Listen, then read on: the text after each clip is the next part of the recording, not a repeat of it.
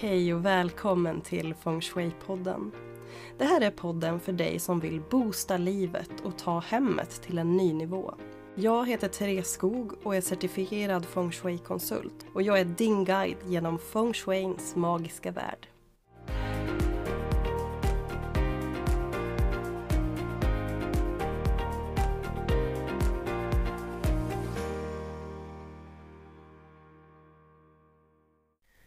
Hallå fina du och välkommen till Feng Shui-podden. I det här avsnittet får du träffa Frida Karlsson som är astrolog. Och hon har ju otroligt många strängar på sin lyra och lite vad hon gör och vad hon tidigare har gjort för någonting är sånt som vi berättar mer om i avsnittet. Och det är lite spännande att jag har bjudit in en astrolog till Feng Shui-podden. Eftersom man inom Feng Shui jobbar med det kinesiska horoskopet och den här djurzodiaken där man utgår från vilket årsdjur man är född inom. Och inom den västerländska astrologin så pratar man ju stjärnor och planeter och eh, lite andra tolkningar. Men jag ville bjuda in Frida för att jag ville lära mig mer om astrologi och jag ville också se om det finns några likheter och skillnader mellan de här olika Eh, filosofin, eller vad man nu ska kalla det för. Och Frida hon delar en kort prognos för 2024 och frågan är ju, finns det några likheter eller skillnader mellan prognoserna när man jämför feng shui och astrologin? Eh, och jag ska säga att det var faktiskt en utmaning. Både när vi spelade in avsnittet så var det enormt mycket som hände under tiden. Frida satte te i halsen, DHL kom och knackade på och avbröt oss. Alltså det var som om energierna inte riktigt stod rätt till. Och lite samma var det faktiskt nu när jag skulle klippa avsnittet. Ni som följer mig på Instagram har kanske sett att jag befinner mig på ett hotell i Stockholm och jag var så trött när jag skulle klippa färdigt där. Och det bara krånglade. Men nu har jag fått ihop ett avsnitt och jag hoppas att det ska inspirera dig och att du får upp ögonen för kanske lite mer astrologi, hur det funkar, vad det är och hur man kan jobba med det. Jag personligen älskar Fridas sätt att se på astrologi och hur det faktiskt kan vara en hjälp till personlig utveckling snarare än en prognos huggen i sten eller huggen i stjärnor och planeter. Så lyssna in Frida Karlsson när hon berättar mer om sig själv och astrologin så vet du att du hittar mig på skogliving.se eller via Instagram där jag heter skogliving om det är så att det väcker tankar, frågor eller att du vill höra av dig på något annat sätt. Tack för att du lyssnar. Nu drar vi igång det här avsnittet.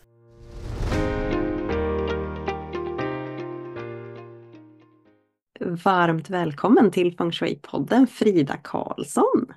Tack så mycket. Jag är superglad att få träffa dig. Jag har ju haft din syster Lina som gäst flera gånger och har ju även fått äran att träffa dig på riktigt, inte bara online.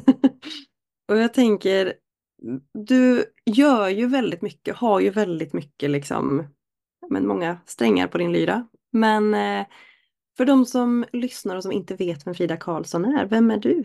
Mm. Ja, precis. Ibland så får jag börja med att säga att jag, jag åker inte skidor på professionell nivå. Nej, det är inte den Frida Karlsson.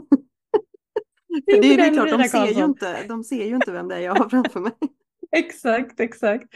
Eh, jag har fått motta en del mejl som ska till henne faktiskt, eh, så det är lite komiskt. Är det sant? Men eh, den, ja, det är helt sant. Men eh, den här Frida Karlsson, eh, precis som du säger så har jag flera olika strängar på min lyra. Eh, I nuläget så spelar jag allra mest på en av dem, rent så vad jag gör och vad jag skapar. Och det är astrologi.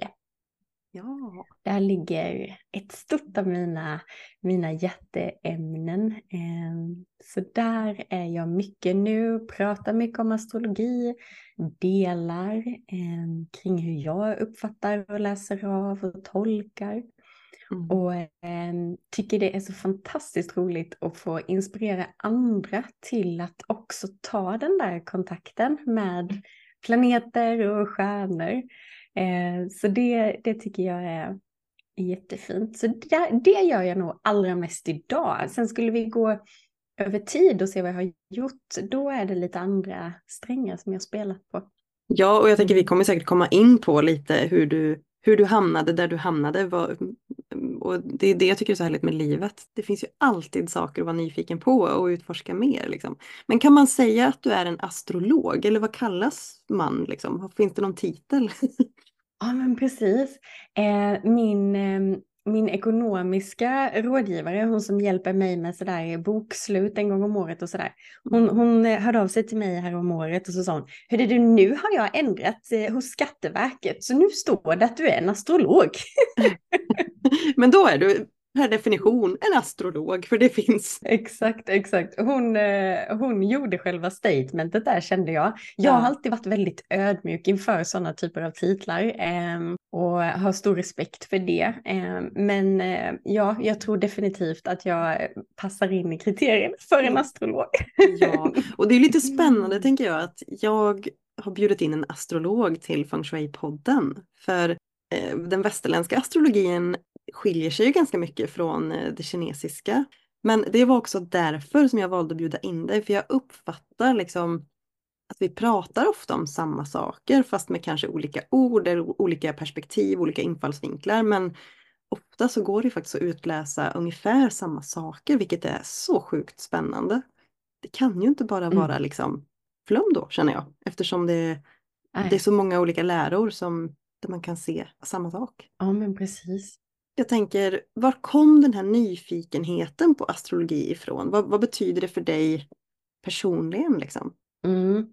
Alltså, jag var ganska liten när jag började läsa, som jag tror väldigt många har gjort, sådär i veckotidningar och jag fick lite så små böcker som jag hade med mig till skolan. Eh, redan på mellanstadiet har jag minne av det.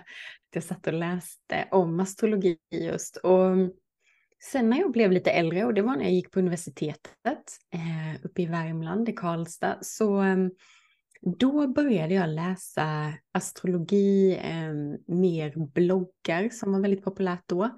Eh, och då började jag förstå liksom lite grann vad som hände i mig när jag tog till mig astrologin. Eh, och det var, det var liksom det här att jag märkte att de här orden blev som speglingar Eh, och där jag liksom, oj, vad hände i mig när jag läser det här? Vad hände i mig när jag läser om den här egenskapen? Mm. Eh, och att det väckte så mycket fin självreflektion och ökade, som jag upplevde det, min medvetenhet kring mig själv. Eh, och också sen min medvetenhet kring andra i min närhet som hjälpte mig framåt. Vad fint, så har jag faktiskt inte tänkt på det tidigare. Men det är ju precis samma känsla jag också får. För jag tycker också om, än idag så tycker jag om att hitta så här tidningar där man kan läsa sitt horoskop. Eller jag, jag tycker, jag tycker att det är så fascinerande. Och det, sen känner jag att många gånger så hör man ju lite grann det man kanske vill och behöver höra. Eller tolkar på det sätt som man behöver tolka det. Så det är väldigt spännande. Precis. Ja, och där, jag tror att i, i, i mitt tycke då som jag är också intresserad av att titta på de delarna av mig själv som jag kanske inte har i mitt medvetande utan mer undermedvetet eller omedvetet. Och den kombinationen tycker jag är häftig. Att om jag läser om en egenskap som jag känner, uff, nej, som jag kanske värderar som mindre bra, mm. då vet jag att aha, här finns någonting att hämta. Ja. Det som man kan kalla för skuggarbete då, eller att, att liksom låta sig få utforska och vara nyfiken på det som känns kanske lite läskigt eller ovant eller rent av motbjudande. Mm. Mm. Ja, precis. Och jag tänker så här, astrologi är ju ganska stort, komplext. För mig är det lite så här, ja men som sagt jag tycker om att läsa mitt horoskop och jag har gjort någon sån här fått någon reading förut på min eh, astrokarta och så här. Men hur skulle du beskriva, vad, vad handlar det om? För någon som inte alls är insatt, vad handlar den västerländska astrologin om? Ja, jätte, jättebra fråga. Ehm, det finns ju många olika lager av astrologi. Eh, det som du nämnde nu, att du har fått din karta läst, det innebär ju att för den som är helt oinvigd, att när vi kommer till, till livet, alltså när vi föds, så kan man få ut en karta över just det ögonblicket som vi kom till jorden. Och, och den kartan visar som en, man kan säga en, en 360 bild, fotografi av hur det såg ut på himlavalvet när vi kom till jorden. Och det är utifrån det då som vi läser av lite grann kring egenskaper men också lite vad själen kan tänkas vara nyfiken på just i det här livet och så vidare. Mm. Och det är ju en jättestor del av astrologin såklart. Mm. Men sen är det också den delen av astrologin som vi pratar om när jag till exempel gör videos som jag lägger ut på Instagram och säger att nu är det nymåne, nu är det fullmåne eller nu sker det här mötet på himlavalvet och de energierna kan manifestera sig så här eller så här.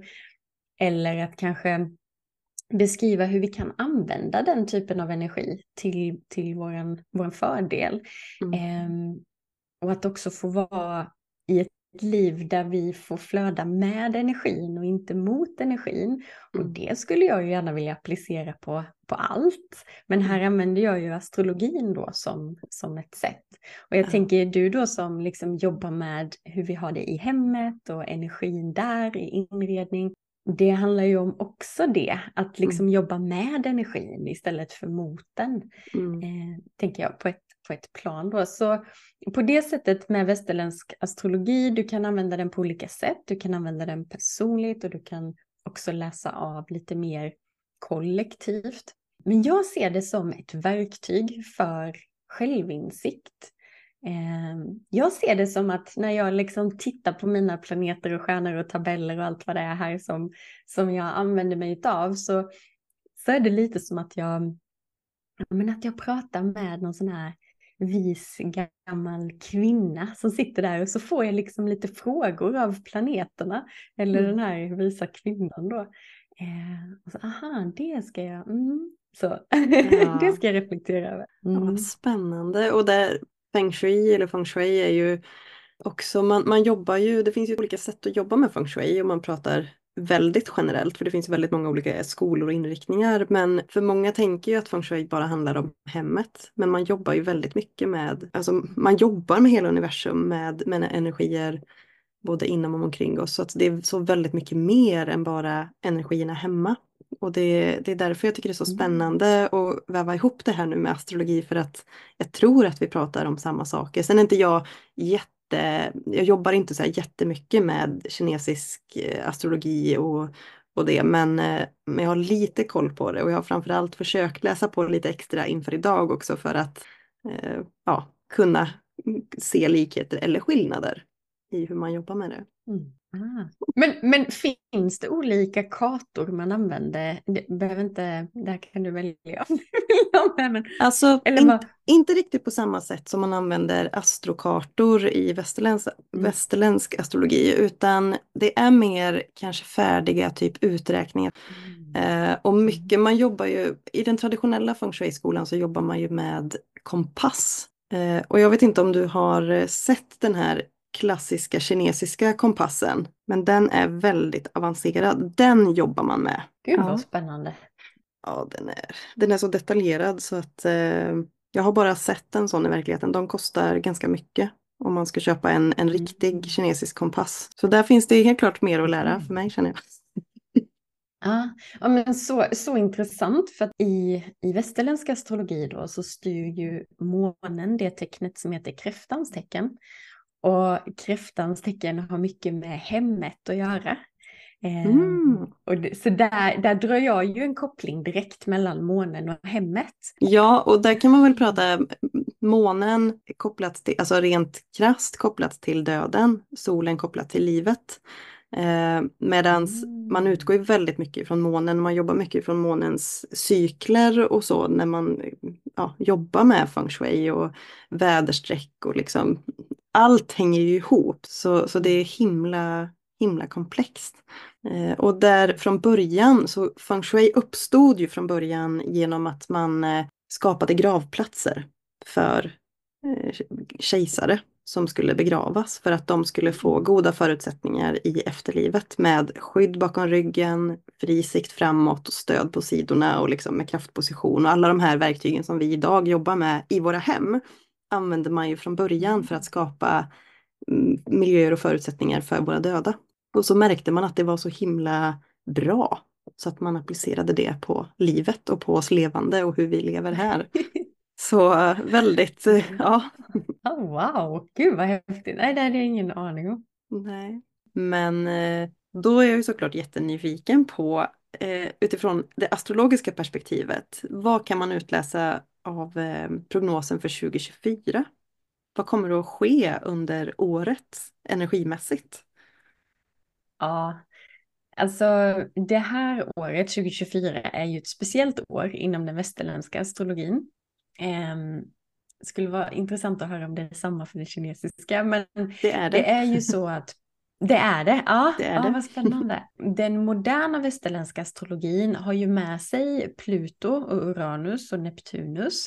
Det har ju inte den traditionella västerländska astrologin, men i det så är det ju så att Pluto ska byta tecken i år. Mm. Och senast Pluto bytte tecken, det var 2008. Så vi går liksom långt bakåt för att, att hamna i det senaste bytet. Så då kan vi också förstå att det blir en extra tyngd när detta sker. Mm. Eh, så Pluto håller på i detta nu och lämna stenbockens tecken för att kliva in i vattumannens tecken. Så det är liksom en av the, the biggest highlights i, i 2024 då. Så det här Ja. är en övergång som många har ja, faktiskt till och med väntat på Mm. eh, att den ska Vad- ske. Och jag tänker, vad innebär det då? Alltså vad, vad drar det med sig? Rent, Mm. behöver vi vara oroliga? Nej, alltså jag, jag tycker väl aldrig att vi ska behöva vara eh, oroliga. Det som, det som jag har en grundtro på så är det att livet vill oss väl, brukar jag vilja säga. Och Mm. med det sagt så kan det vara att vi kan behöva ta oss igenom saker som är utmanande för att växa och stärkas.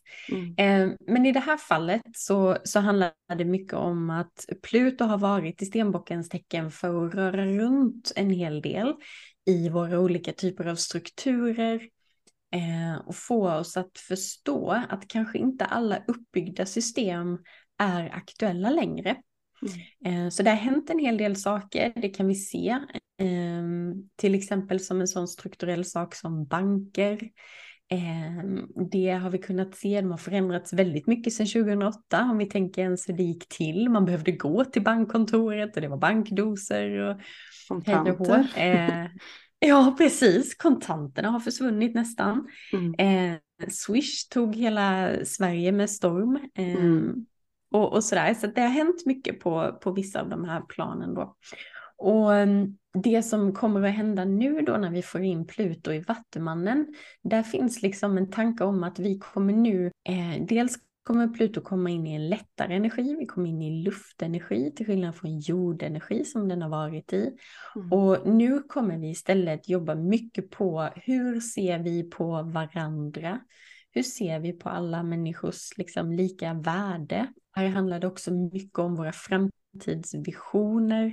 Vad, vad kan vi utveckla för teknik för att kunna både utvecklas liksom som samhälle men också behålla den mänskliga kontakten. Där har vi liksom några ord bara Ja. om det här. Men jag tänker, jag känner Mm. igen jättemycket när jag kollar på prognosen för feng shui för att eh, 2024 är ett speciellt år för att eh, dels så är det ju eh, drakens år och draken är ju det enda mytologiska djuret i den kinesiska djurzodiaken. I övrigt så är det ju hund och gris och alltså vanliga djur om man säger. Mm. Men draken är ju liksom, det, fin det finns ju inga drakar på riktigt så. Eh, Så det är en väldigt kraftfull energi bara där. Och sen är det Året domineras av träelement och träelement är också en väldigt expansiv energi. Det är uppåtsträvande energi och det står för tillväxt och utveckling. Liksom. Men Mm. dessutom så inom feng shui så jobbar man med olika tidsperioder där man har nio olika perioder som eh, ja, kom, återkommer. Liksom. Eh, och i Mm. år så går vi in i nummer nio. Och det här, då kommer vi vara i period nio i ungefär 20 år. Eh, Så att det är också Ah. ett stort energimässigt skifte som sker och nian är ju också den sista siffran i den här eh, cirkeln om man säger. Så Mm. man förutspår ju också en väldigt stor förändring för världen Mm. och nya sätt att göra saker på. nya sätt att kanske leva mm. på. Så att jag känner, alltså mycket av det känns ju som att det går hand i hand med prognosen även från den västerländska astrologin. Eh, så att det, ja, det, det, är lite sådär, jag får nästan rysningar när jag tänker på eh, prognosen, alltså feng shui-prognosen. För att det är så många skiftningar som kommer på samma gång. Starka energier, mm. nya, ja, men den här nya eran vi går in i med tidsperiod 9. Så uh, jag blir lite så här, vad händer? Mm. Ja men precis. Och om man, om man eh, tittar på det ur, ur den västerländska astrologin så eh, har det ju blivit mycket de här senaste åren när eh, Pluto är på de här sista graderna av stenbocken. Mm. Att det blir nästan som att eh, det har blivit att vi energimässigt ska lyfta fram alla de här dysfunktionella. Mm. Eh, Pluto handlar mycket om makt bland annat. Mm. Eh, och då liksom att vi ska se, jag upplever samma sak med president i, i USA, mm. liksom, vilka, vilka vilka ger vi makten till? Mm. Eh, och, och hur benägna är vi att påverka det mm. som, liksom, som kollektiv? Och det där tror jag att vi, det kan bli så att det blir en liten kulmination till här nu under 2024 mm. innan vi kliver in i, i det här nya då eh, mm. i slutet på året helt och fullt. Men eh, givetvis så så finns en stark, stark förhoppning om att färre människor ska behöva lida för, mm. för någon annans lust att ha makt. Ja, precis. Mm. Ja, och det där är ju, kollar man inom feng shui så har det varit, om man pratar yin och yang så är ju yin den feminina energin och yang den maskulina. Eh, att mm. yin har ju varit kanske dominerande, det har ändå varit ja, men den feminina kraften har varit på uppgång. Och nu ser man även ett skifte där, att den maskulina energin tar över lite grann igen. Men samtidigt tänker jag, eh, den maskulina energin är ju fantastisk vid just ja, men, utveckling, transformation, att genomföra liksom. Så så sätt så ja. behöver vi kanske det maskulina. Ja, och när du, när du pratar om maskulin och feminin kraft så blir jag sådär, åh, det här är verkligen ett, ett ämne som jag tycker är så intressant och från att personligen ha delat in det i feminint och maskulint så började jag dela in det i fyra grupper istället. Mm. Den, den, den balanserade feminina energin och den obalanserade feminina och så gjorde jag samma sak med den maskulina. Mm. För att den balanserade maskulina energin, den behöver vi mer av. Alltså ja. alla dagar i veckan. Mm, absolut. Eh, den här stöttande liksom, strukturen som håller i den feminina energin. Wow! Mm. Så eh, ja, absolut. Jag, jag håller med dig om det. Men den här obalanserade maskulina energin, den, mm. den har verkligen fått se lite mycket av mm. på senaste. Mm. Verkligen. Och jag tänker det är ju det är minst lika destruktivt med den obalanserade feminina energin. Så att eh, det Absolut. Ja. Men vad fint. Vad fint sammanfattat. Ja. Tack för mm. den prognosen. Ja.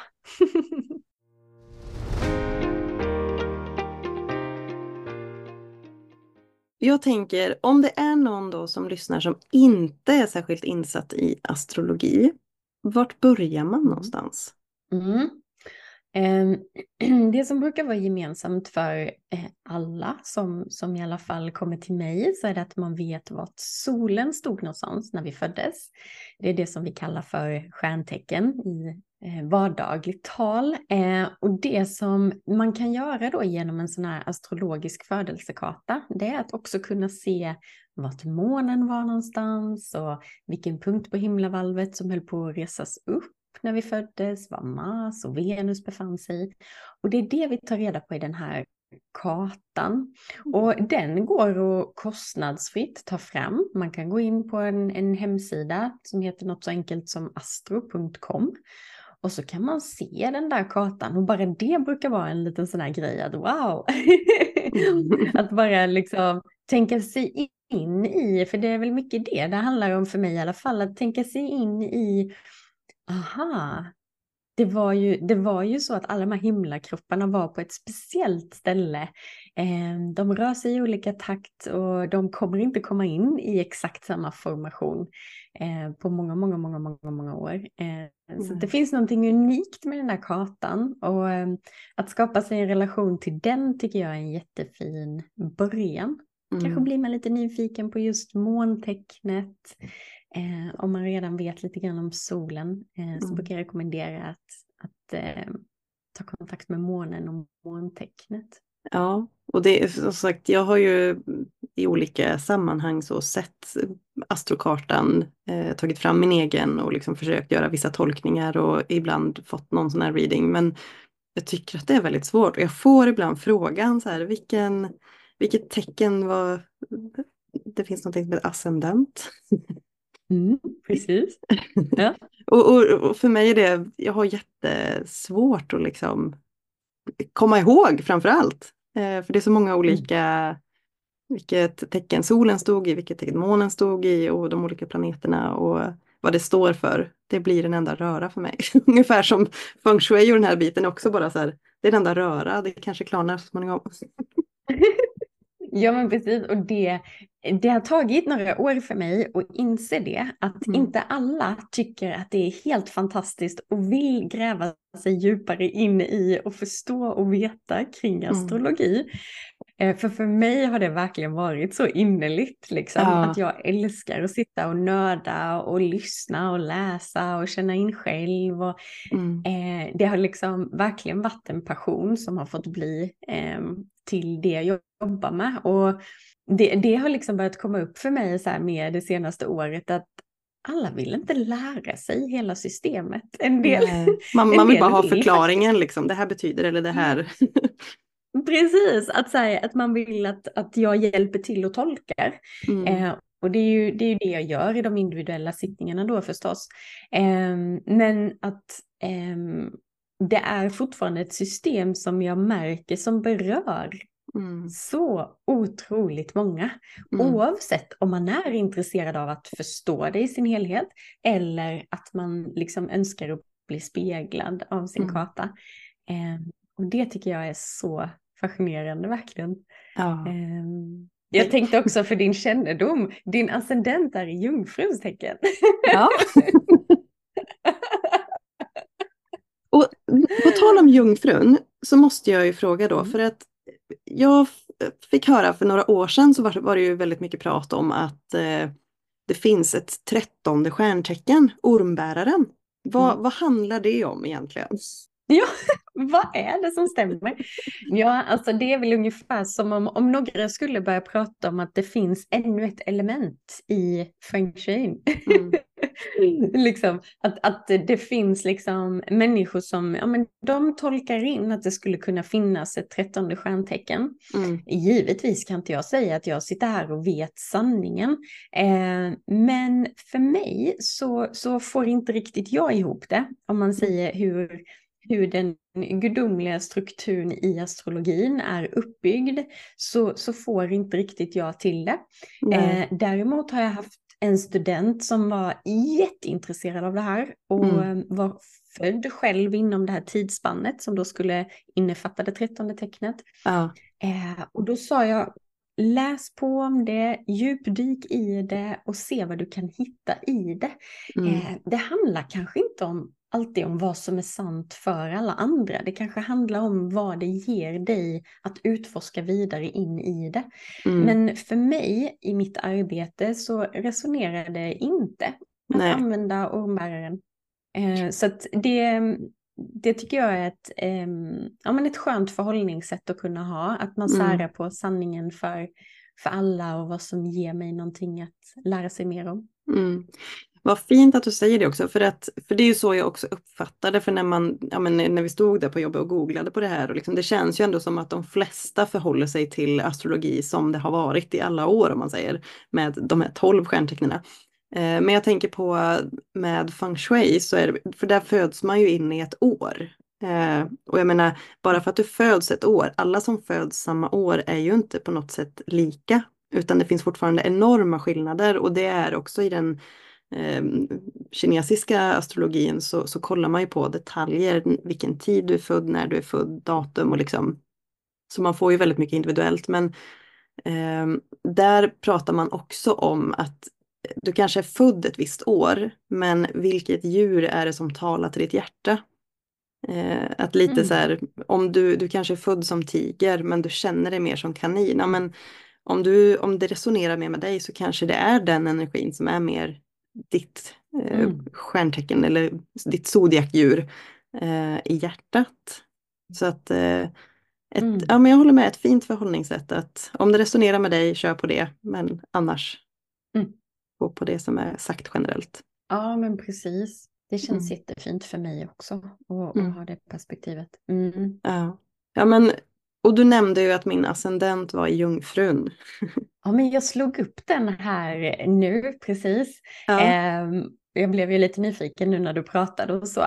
Och ja, men precis, och du har ascendenten i jungfrun. Och om man då inte vet vad ascendenten betyder till exempel, vad säger den oss? Den säger oss bland annat hur vi ofta uppfattas utifrån, så där vid ett första möte.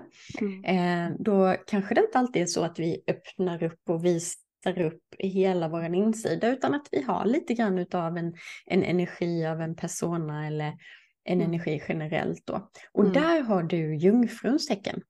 Vilket också berättar någonting om hur du tar dig an saker och ting. Mm. När det gäller att du startar igång saker och hur du vill starta igång projekt och så vidare. Och, och där är ju jungfrun eh, en jättebra praktisk och organiserad energi. Eh, men framför allt en energi som också vill hjälpa andra mm. och som vill bidra med service till andra och gör det väldigt gärna genom att göra för andra. Mm. Eh, jag brukar säga att jungfruns kärleksspråk är liksom inte att, eh, att nödvändigtvis eh, dela med sig av allra mest känslor utan det kan vara istället att vilja göra någonting för en annan. Och på Vad det roligt. sättet ge något Ja, vad, vad, roligt att du säger det också, för jag sitter och tänker, när, samtidigt som du pratar så satt jag och tänkte att jag gjort det här testet med, över mitt kärleksspråk, och mitt kärleksspråk är tjänster. Eh. Ja. så jag uppskattar tjänster mycket själv, men jag ger gärna tjänster snarare än kanske beröring eller vad det nu kan vara för, för kärleksspråk man pratar. ja, ja men precis. Sen har du också din södra nod i Jungfrun och det säger någonting om, om eh, tidigare energi från tidigare inkarnationer. Eh, eller om man inte känner att man helt resonerar med det, det här med, med återfödelse, så, så kan man se det som en energi man har med sig in i det här livet. Och mm. den har du också i Jungfruns tecken. Så eh, det, det sitter djupt rotat alltså. Exakt, exakt. ja. Ah, gud vad spännande. Det är häftigt.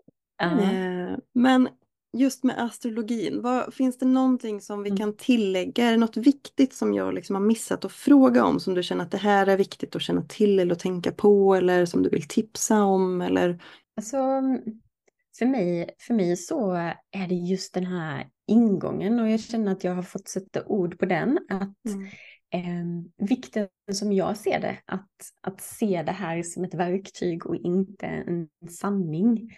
Jaha, jag ska vara mer sån eller jag borde vara mer sån eller eh, utan att se det som någonting som man liksom arbetar med. Mm. Eh, och, och det lägger jag till när jag pratar om tarotkort eller vilket verktyg som helst egentligen. Mm. Ja, att man ser det mer som råd och så får man plocka russinen ur kakan som jag brukar säga. att man, ja men det som resonerar med en, att man eh, drar nytta av det och kanske inte lägger så stor vikt vid det som inte resonerar med en. Precis, och, och framförallt att vara närvarande i sin egen upplevelse igen. För även om någonting inte resonerar så kan det vara roligt att vara lite nyfiken på det också. Mm. Men då vara nyfiken på ens egna reaktion. Är det för att jag känner att nej, det där, det där är, känns inte bra för mig? Nej, okej. Okay. Eller är det så här, usch nej det där känns inte alls bra för mig. liksom att det finns en liten laddning i det ja. av någon anledning. Eh, det, det är för mig två, två olika sätt att, eh, att möta eh, någonting som inte resonerar. Mm. Så ja, både och. Liksom. Ja. Mm. Ja, men, och jag tänker, för, för du, du nämnde ju att du gör, ja, men, eh, att du har individuella sessioner där du hjälper kunder att tolka sin astrokarta till exempel. Vad mer erbjuder du för tjänster när det kommer till astrologin? Liksom? För du gör ju mer än så. Mm, mm. Um, dels så i, i de här läsningarna av kartor så försöker jag ofta stanna upp, att inte det blir 60 minuter där jag sitter och pratar och pratar och pratar om vad jag ser i kartan, utan för mig är det viktigt än en gång att och just använda det som ett verktyg. Så mm. okej, okay, vart är du på den här resan? Mm. Alla tecken och alla planeter har både sin sin framsida och sin baksida, brukar jag mm. kalla det för. Och ibland så kanske vi med hjälp av eh, till exempel jungfrun som vi har pratat om nu, som är väldigt bra på att vara detaljerad, än en gång som vill ge mycket till andra, som vill göra mycket för andra. Vad händer när de egenskaperna kanske blir lite för starka och kanske mm. går över till att bli baksidan av det? Att vi blir självutplånande eller att vi är så detaljrika tänka så att vi blir till perfektionistiska. Till exempel att, att kunna se båda de här sidorna och det brukar jag eh, använda med, med fördel i de här sessionerna då. Mm. Och, och kunna få en, en klient att förstå och inse att aha, min perfektionism den kan jag lära mig att använda så att det istället blir ett detaljsinne. Mm. Eh, Alltså, lite grann det här att hitta kanske ibland nya perspektiv på mm. våra olika egenskaper. Det brinner jag väldigt mycket för i, i de sessionerna. Sen så sen kan jag också ta eh, människor som kommer och vill lära sig att använda astrologi i sina relationer. Mm. Det kan vara mamma-barn, det kan vara systrar, vänner eller partners som vill göra en så kallad synastri som det heter. Då tittar man på hur kartorna pratar med varandra och därmed kan vi också se en hel del saker om relationer och det är superspännande. Jag tänkte precis, ja, vad spännande, det har jag aldrig ens hört att man liksom kan kolla på det på det sättet.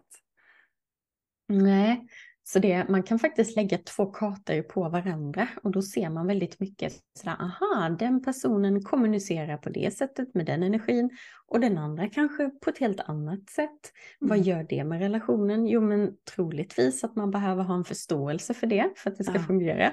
Ja. Eh, och så vidare. Ja. Har du, och då blir jag jättenyfiken, har du gjort det med din partner? Och kollat flera kartor. ja, precis. Den, den frågan brukar jag få. Eh, det, var, det var så himla roligt när jag träffade honom. Nu eh, är det två och ett halvt år sedan. Och eh, jag, jag, har en, jag har en hjärna som liksom tycker om att arbeta och vara aktiv. Eh, så ibland så kommer jag upp i huvudet när jag inte vill vara det. Och tillsammans med Marcus, när jag mötte honom, så ville jag vara i hjärtat så mycket som möjligt. Mm. Så hör och häpna nu Therese, men jag höll mig från att göra för mycket astrologi på oss två. Därför att jag ville vara med i den upplevelsen av att mötas i våra mm. känslor istället. Eh, men givetvis har jag varit stött nyfiken på att kolla, eh, så det har jag gjort. Eh, och eh, någonting som var väldigt, väldigt vackert var när vi började titta in på våra, det finns i våra kartor så finns det någonting som kallas för ödespunkter. Och det har också med månnoderna att göra och då tittade vi på på vilket sätt vi är här för att påverka varandra. Mm. Och det var så, så, så vackert. Eh, för där kände vi båda att oj vad det här resonerade på ett sätt som, som vi liksom påminner oss om fortfarande idag. Att jo, jo, men, men jag är ju här för att bidra. Väldigt fint i alla fall. Och, men är, är Marcus intresserad av eh, astrologi och så också eller? Mm. Eh, den, den frågan har jag fått innan också och han han är ju inte alls så att han vill dyka in i det på, på samma sätt som jag. Um, och um, samtidigt så har han sina intresseområden liksom om att förstå sig själv och eh, varandra i relation och så vidare. Men Mm. han använder inte astrologin alls så. Nej. Eh, det, det är så himla roligt för jag har sagt att jag tycker det är ganska skönt. Mm. Ja men jag tänker då jag har jobbar med astrologi. Mm. eh, och han har Precis. sina intressen liksom. Jag tänker att det är en Precis. fördel att man eh, har lite olika inputs också så att man inte sitter och nördar ner på samma sak och så har man liksom inget att diskutera eller så kanske det blir jättediskussioner om man har tolkat någonting olika. ja men precis och lite grann som eh, innan jag träffade honom så dejtade jag en, en hel del sådär och försökte hitta rätt liksom och då, Mm. då var det många som wow, wow. Åh, berätta mer. Och till slut så satt jag där och, och höll nästan en extra kurs i astrologi. Men du tog väl betalt? nej, nej, men liksom att det finns, ja, det, det trodde jag inte att, att jag skulle känna så. Men, men jag tycker att det finns något skönt i det, att vi har våra olika sätt. Mm. Mm. Håller du liksom utbildningar också i astrologi? Ja, det gör jag. Så för de som liksom känner att oh my god, jag vill också grotta ner mig tillsammans med Frida. Då eh, har jag kurser som har varit ungefär tre till fyra månader långa där vi ses online en dag i månaden och det är så jäkla roliga de där dagarna. Mm.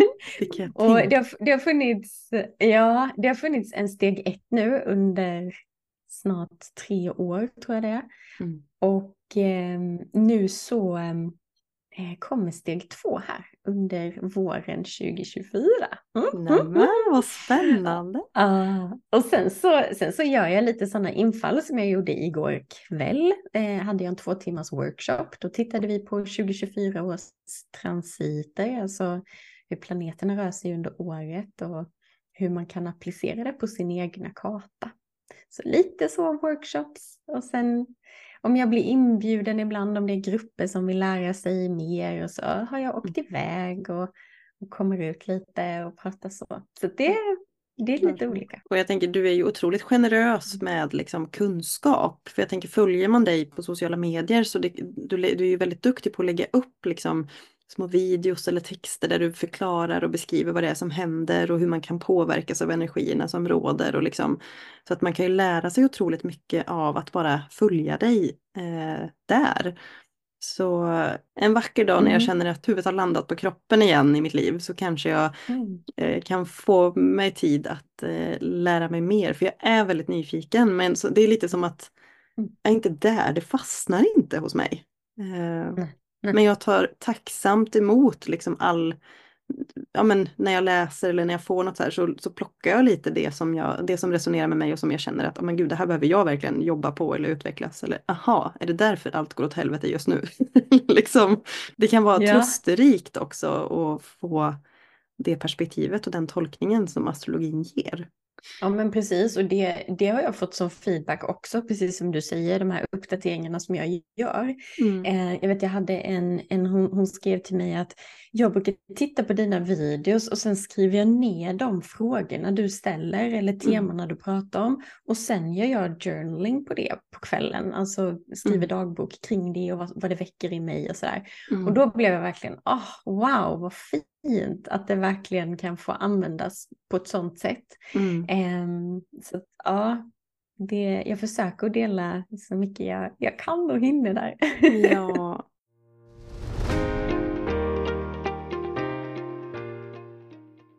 Som vi nämnde i början, du har ju väldigt många strängar på din lyra. Och du, för jag var ute och läste på din hemsida också om, om din bakgrund. För att jag känner ju din syster lite bättre. Jag har ju träffat dig en gång. Men, eh, så, så jag har ju hört väldigt mycket om dig. Men jag hade ingen aning om vilken resa du har gjort människa.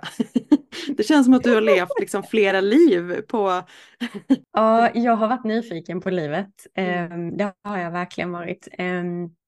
Jag trodde efter gymnasiet där att nu ska jag sticka till Australien och göra den här backpackresan som alla snackar om. Mm. Men eh, nej, min längtan förde mig istället till Karlstad av alla ställen. Ja, men det är fint i Karlstad. ja, jag älskar fortfarande Värmland.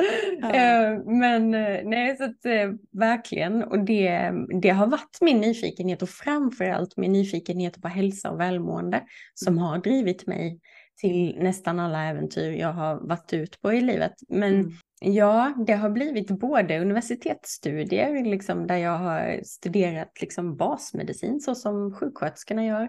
Mm. Eh, men också eh, lite mer eh, sådär transpersonell psykologi, det var mitt, min favoritkurs. Liksom. Mm. Vad är out of body experiences enligt vetenskapen? Ja. Eh, det tyckte jag också var jättespännande då. Mm. Eh, men sen, sen eh, mitt i universitetsstudierna där, då behövde jag komma ner lite från huvudet och då, då åkte jag till Indien första gången. Vilket eh, ledde till lite fram och tillbaka resande under flera år därefter. Ja. Och berätta ja. mer om det liksom. För jag, jag tänker Indien är ju yogamecka, ska man väl ändå kunna kalla det. Och ayurvedisk, eh, alltså ayurveda-läran kommer väl från Indien ursprungligen. Hur var den, det mötet? Alltså det som, det som hör till saken, eh, det är faktiskt att anledningen till att jag åkte till Indien var att jag var intresserad av tibetansk buddhism. Eh, så det var egentligen anledningen. Jag ville börja eh, meditera mer och förstå varför de där tibetanska munkarna var så himla glada hela tiden. Mm. Eh, de gjorde ingenting och de hade ingenting liksom. Ehm, och det var det som tog mig till norra Indien, mm. dit jag då tog mig allra först. Men sen, precis som du säger, så så eh, kom jag djupare in i yogan också efter att ha gått lite buddhistkurser och sådär. Eh, och sen, sen landade jag in på ayurvedan också. Eh, mm. Kroppen har alltid varit ett intresseområde för mig. Mm. Eh, jag har liksom en kropp som, som känner av väldigt mycket. Eh, vad jag äter, hur jag känner. Liksom det, det känns väldigt tydligt i min kropp när det är någonting. Och det, det har jag nog förstått ganska tidigt i livet. Mm. Ehm, att, att det funkar så. Eh, att kroppen kan påverka hur jag mår inombords, men mitt mående inombords kan också påverka min kropp. Och det har mm. gjort att jag har, jag har alltid velat ha en fin relation till den. Mm. Och det har lett mig på, på resor då in i vad, vad, jag liksom, vad kan jag göra för min kropp. Och där mm. yogan snabbt blev en jättefin eh, eh, läkning för en, en ländrygg som var lite problematisk mm. eh, i unga år. Eh, så den, sen fick jag ju så himla mycket mer med den vad det gällde avspänning och... Mm. och Jobbar du någonting med yogan idag? Inte precis just idag gör jag inte det. Eh, men om vi hade spolat tillbaka till 2023 så höll jag fortfarande kurser då. Mm. Då var det i chakra och elementen mm. så gjorde jag olika typer av klasser och kurser baserat på att få med sig helheten av alla energierna. Mm. Mm. Chakraarbete och det, det, det ligger också, det är också lite så här fluffigt för mig. Eh, mm. Jag har ju stött på det i olika sammanhang och som jag nämnde Sara Garanti när hon gjorde den här färganalysen på mig så jobbar hon också utifrån chakrarna och det här men jag, där är jag inte alls mm. särskilt eh, påläst heller. Som sagt, jag har under många ah. år stoppat huvudet i sanden för allt som har med spiritualitet att göra. Eh, och inte bara spiritualitet men liksom andra läror. Eh, så jag har ganska många år att ta igen, känner jag. Eh. Är det, är det medans du har studerat feng shui eller är det? Nej men det är väl är efter jag började studera feng shui som, att jag har, som jag har börjat utforska alla de här delarna igen. Eh, när jag var tonåring, alltså när jag bodde hemma, så var jag ju väldigt nyfiken på alla möjliga läror liksom. Men någonstans mm. på gymnasiet så la jag locket på och eh, gick mm. all in i rollen att passa in och liksom det var karriär och, och, det var ja men enligt normen allt som man förväntades göra och gick väldigt hårt in i det. Eh, mm. Och det var ju i samband med min känslomässiga krasch eh, 20, ja det började ju 2016 kanske, men 2018, 2019 när jag inte kunde fortsätta längre.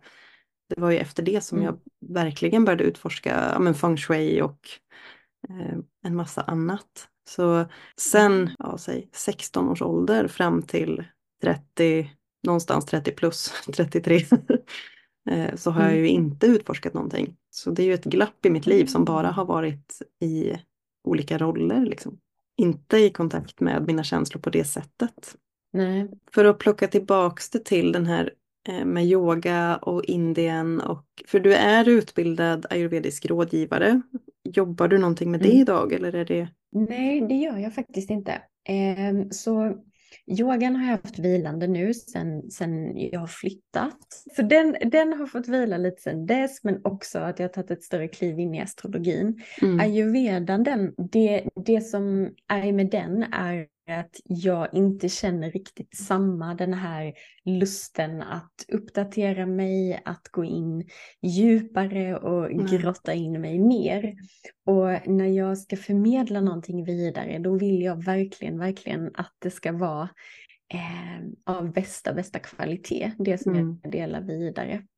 Em, Så jag har några stycken som är så här, "Ja, men jag vill ändå fortsätta och, och komma och då säger jag självklart om det känns så. Mm. Eh, Men de är medvetna om att, att jag erbjuder inte det till nya klienter nu då som det ser ut. Nej. Em, Men ayurvedan är en sån lära som jag liksom aldrig kommer släppa för mig själv. Alltså det, det är en fantastisk lära kring att just få en förståelse eh, för de här grundenergierna som jag ser det med Mm. elementen. Mm. Även i ayurvedan är det ju fem element. Och Mm. eh, där som jag ser det, det är så himla enkla medel när vi börjar förstå de här grundenergierna som Mm. vi kan hjälpa oss själva. Ehm, och också som vi redan gör så många gånger. Eh, så där liksom, av en, ett, ett livsstils råd till exempel när det är vinter ute, ja men det är att ta ett varmt bad. Mm. Liksom. Men det gör vi ju ganska instinktivt.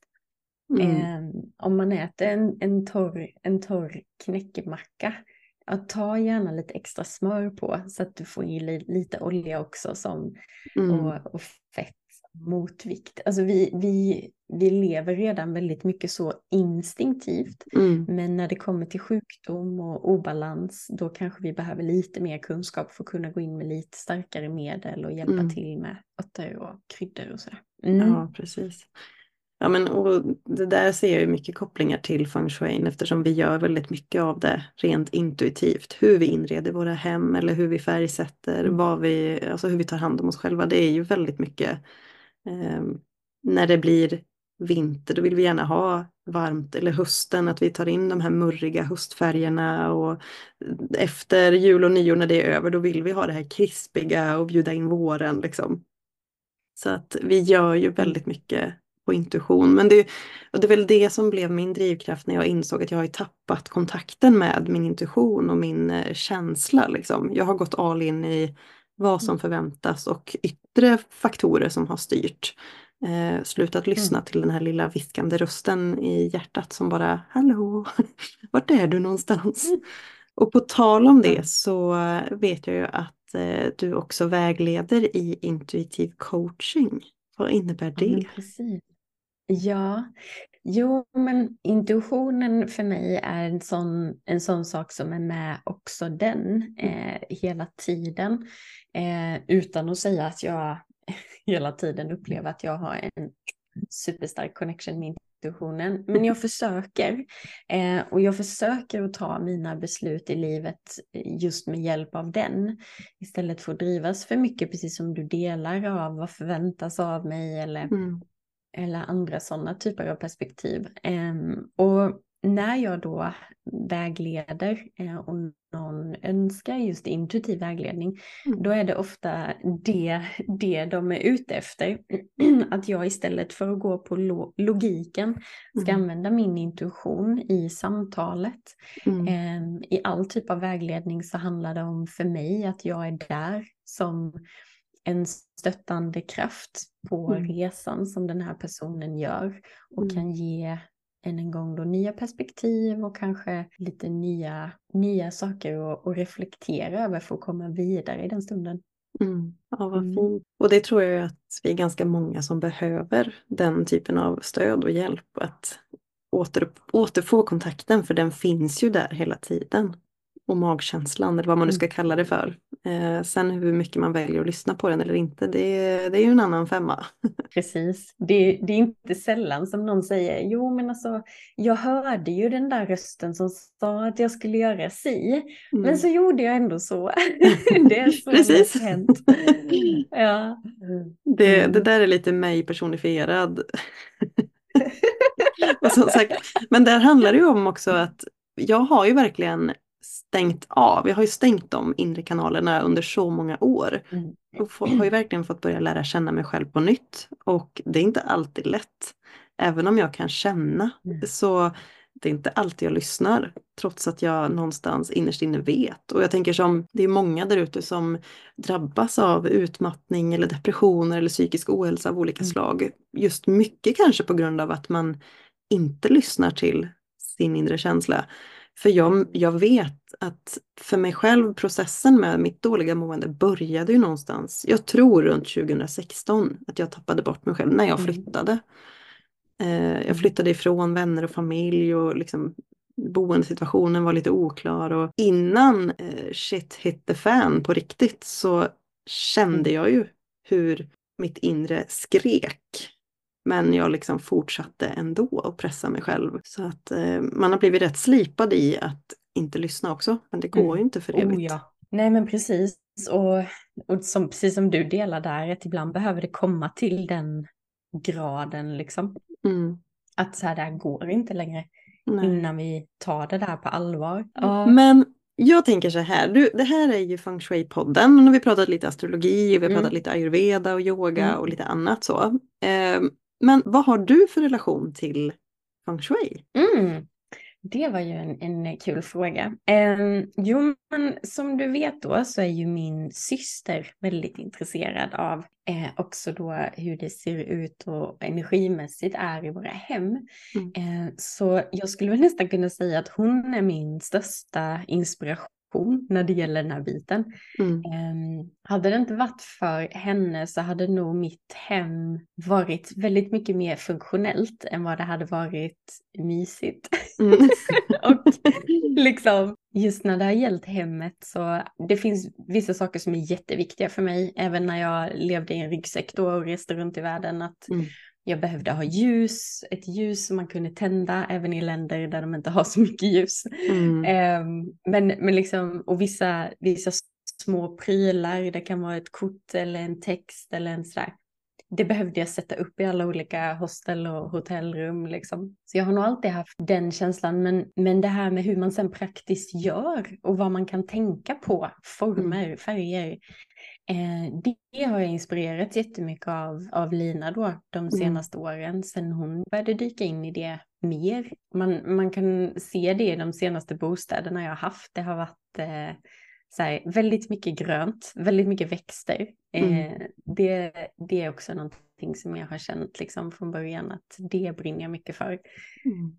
Eh, att ha. Ehm, men där har hon inspirerat mig till att också dela på växterna och ha flera små grejer, små sticklingar överallt och vad ger det för känsla? Och, mm. Ja, det har utvecklats väldigt mycket med hjälp av henne. Eh, ja. Det har det. Mm. Men jag tänker på något sätt så, ni är ju väldigt olika varandra samtidigt som ni är, alltså ni förenas ju på något fantastiskt energimässigt sätt när man liksom träffar er och ser er rent objektivt som det blir för mig. Det känns lite som att ni är yin och yang och att ni, liksom, ni kompletterar varandra väldigt fint för ni gör ju mycket roliga saker tillsammans och håller olika eh, håller någon live på Instagram eller arrangerar olika liksom, workshops och där ni bidrar på olika sätt tillsammans. Eh, så det är väldigt mm fantastiskt att få följa er båda två och att ni liksom ja, men väver samman era erfarenheter och kunskaper. Och det, det är väldigt fint också med tanke på att vi nu har pratat om min bakgrund där, liksom mitt intresse för kroppen och för hälsa och, mm. och psykologi och, mm. och sådär. Och sen har Lina då haft sina delar där hon mm. använde mycket free movement och, och inredningen då eller eller hela den biten av och vi, vi är liksom i detta nu i sådär ihopkok av liksom hur kan vi liksom ändå mer och på ett ännu roligare sätt slå ihop våra olika delar. Så, ja, jättefint att få höra det utifrån hur du ser det också.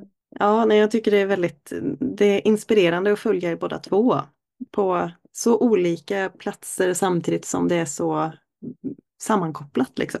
Och jag tänker på, ja, det är nästan så att vi har besvarat det, men det här att hur, hur viktig känner du att din omgivning är? För jag tänker, om du som person kanske är mer, eh, men att det skulle ha varit funktionellt ditt hem, som du sa, att det hade inte varit lika mysigt om det inte var för eh, Lina och hennes kunskap som hon har bidragit med. Liksom.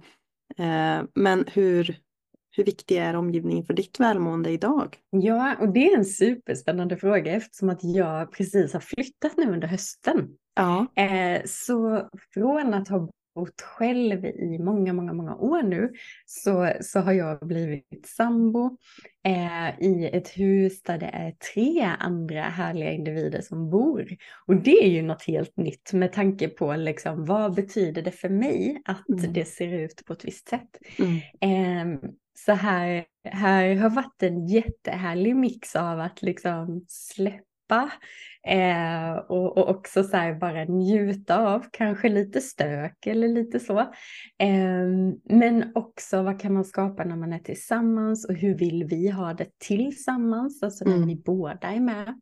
Mm. Ehm, så att eh, jag har insett mer vad det är som betyder någonting för mig och eh, jag har också insett att det handlar inte om att det alltid ska vara ordning och reda eh, utan det får vara stökigt med den premissen att det också får vara ordning och liksom eh, lite lugnare intryck som jag upplever att det blir när det inte Mm. är massa småstökigheter liksom överallt. Men ehm, ja, så jag tror att, att för mig så, så har det varit, är det välmående för mig att inse att, att båda två får finnas. Mm. Ehm, men eh, också det här att, att man har någonstans att lägga saker. Mm. Alltså att lite grann, förr sa man väl att var sak har sin plats. Det har jag ju insett värdet av på ett annat sätt när man är fler boende tillsammans. För att kunna hålla Att- ordning att så blir det extra viktigt, tänker jag, att, man, att sakerna får plats någonstans. Exakt, så att eh, ja, nej men det, det har varit en, en spännande resa här och, Lina har såklart fått komma hit och hjälpt oss och se och titta och komma med idéer. Så det har varit, det, det är fortfarande en fin, en fin resa. Vi har Mm. faktiskt lite eh, inredningspyssel som ska göras i morgon som vi har avsatt tid Mm. för. Med både lite rensning och lite upphängning av nya lampor och sådär. Gud vad roligt. Och det är ju också, det är ju Mm. spännande när man, när man lever med en annan människa. Att precis som du säger, att båda ska få plats. Inte bara fysiskt, men, men att personligheterna ska ju synas och det ska kombineras. Det kan ju verkligen vara utmanande, framförallt om man kanske har olika stil, olika syn på hur det ska se ut eller hur det ska vara och att man har ju olika behov. Och, och det, där handlar det ju om att kompromissa och hitta gemensamma vägar. Liksom. Jag tror att jag möter ju ofta kunder som, men där det skär sig. Eh, det blir konflikter istället för att man försöker hitta en medelväg eller att man försöker tänka om. Utan då är man så fast besluten på sitt spår och att man har svårt att se alternativen. Liksom. Det, jag, kan, jag kan också se det framför mig. Liksom. Eh, Mm. Men där, eh, där har jag inte upplevt liksom, att vi har så här helt olika håll i hur vi tänker och hur vi vill ha det. Eh, vi har två våningar här i, i det här huset och då, då har det blivit så lite naturligt att kanske mina saker har hamnat lite mer på ovanvåningen. Mm. Eh, och, och det som, som han har eh, är lite mer på nedervåningen då. Mm. Så det, ja, det är lite spännande. Precis som du säger, jätteviktigt att alla får plats och att alla Mm. känner att de får komma till uttryck känner jag. Och det gäller även barnen då som i Mm. detta fallet nu blir 12 och 16 här till våren. Att, eh, menar att jag gärna vill att de också ska känna sig hemma och inte liksom undanstädade eller Nej. det får plats med liksom ja, att det är lite målat här och där och det är lite, lite pussel som ligger halvlagt tills de kommer tillbaka från sin mamma liksom och sådär. Mm. Ja men och det är väldigt Det- fint och jag tänker den, fint. ja och, och jag tänker det är ju tecken på liv och liksom det, är- det är lite som det här med Mm. skor i hallen. Jag vet jag har pratat med flera gäster om det, just det här att det kan bli ett, en stor frustration att man kommer hem och så snubblar man in över tre par skor som bara är slängda innanför dörren. Eller liksom. Men man kan ju också vända på perspektivet och se det som att ja, men, tacksamhet och att man är, det är tecken på liv. Vi lever här och de vill vara här, barnen och deras Mm. kompisar eller vad det nu kan vara för någonting. Vilket man ska vara Mm. ganska glad över för det är ju ändå en begränsad tid. Sen så småningom flyttar de ju och då kommer man ju att sakna de där skorna liksom, troligtvis. Mm. Eller kanske njuta extra då av att kunna ha det i ordning i hallen men att det, det är ändå, det handlar ju om inställning mycket. Verkligen. Men jag har ju en sista fråga till dig också Mm. såklart. Och det är ju Mhm. om du fick uppfylla en enda önskan här och nu, vad skulle det vara för någonting? Hmm. Jag är en sån här plats i livet nu där jag liksom har så här gråtit en massa för att jag är så tacksam över allting jag har. fint. Eh, så ja, men i önskan framåt. Det som kom allra först nu, det var faktiskt det vi pratade om innan vi tryckte på play. Det är, det är att ha ett rum som bara är för min dedikation till, till det jag gör och det jag skapar. Eh, så ja, det var ju en passande podd att ha önskan om ett rum. Faktiskt rent fysiskt. exakt, Mm. exakt. Ja, det var lite komiskt. Mm. Mm. Men väldigt fin önskan och jag håller tummarna att det kommer att lösa sig och klarna med tiden. Men tusen tack Frida för att du ville ställa upp som gäst i Feng Shui-podden och dela dina klokskaper kring astrologi och allt annat som vi har berört i det här samtalet. Tack för att jag fick komma hit och fick möta dig under den här stunden. Ja, tack till er som har Mm. lyssnat också såklart. Tack.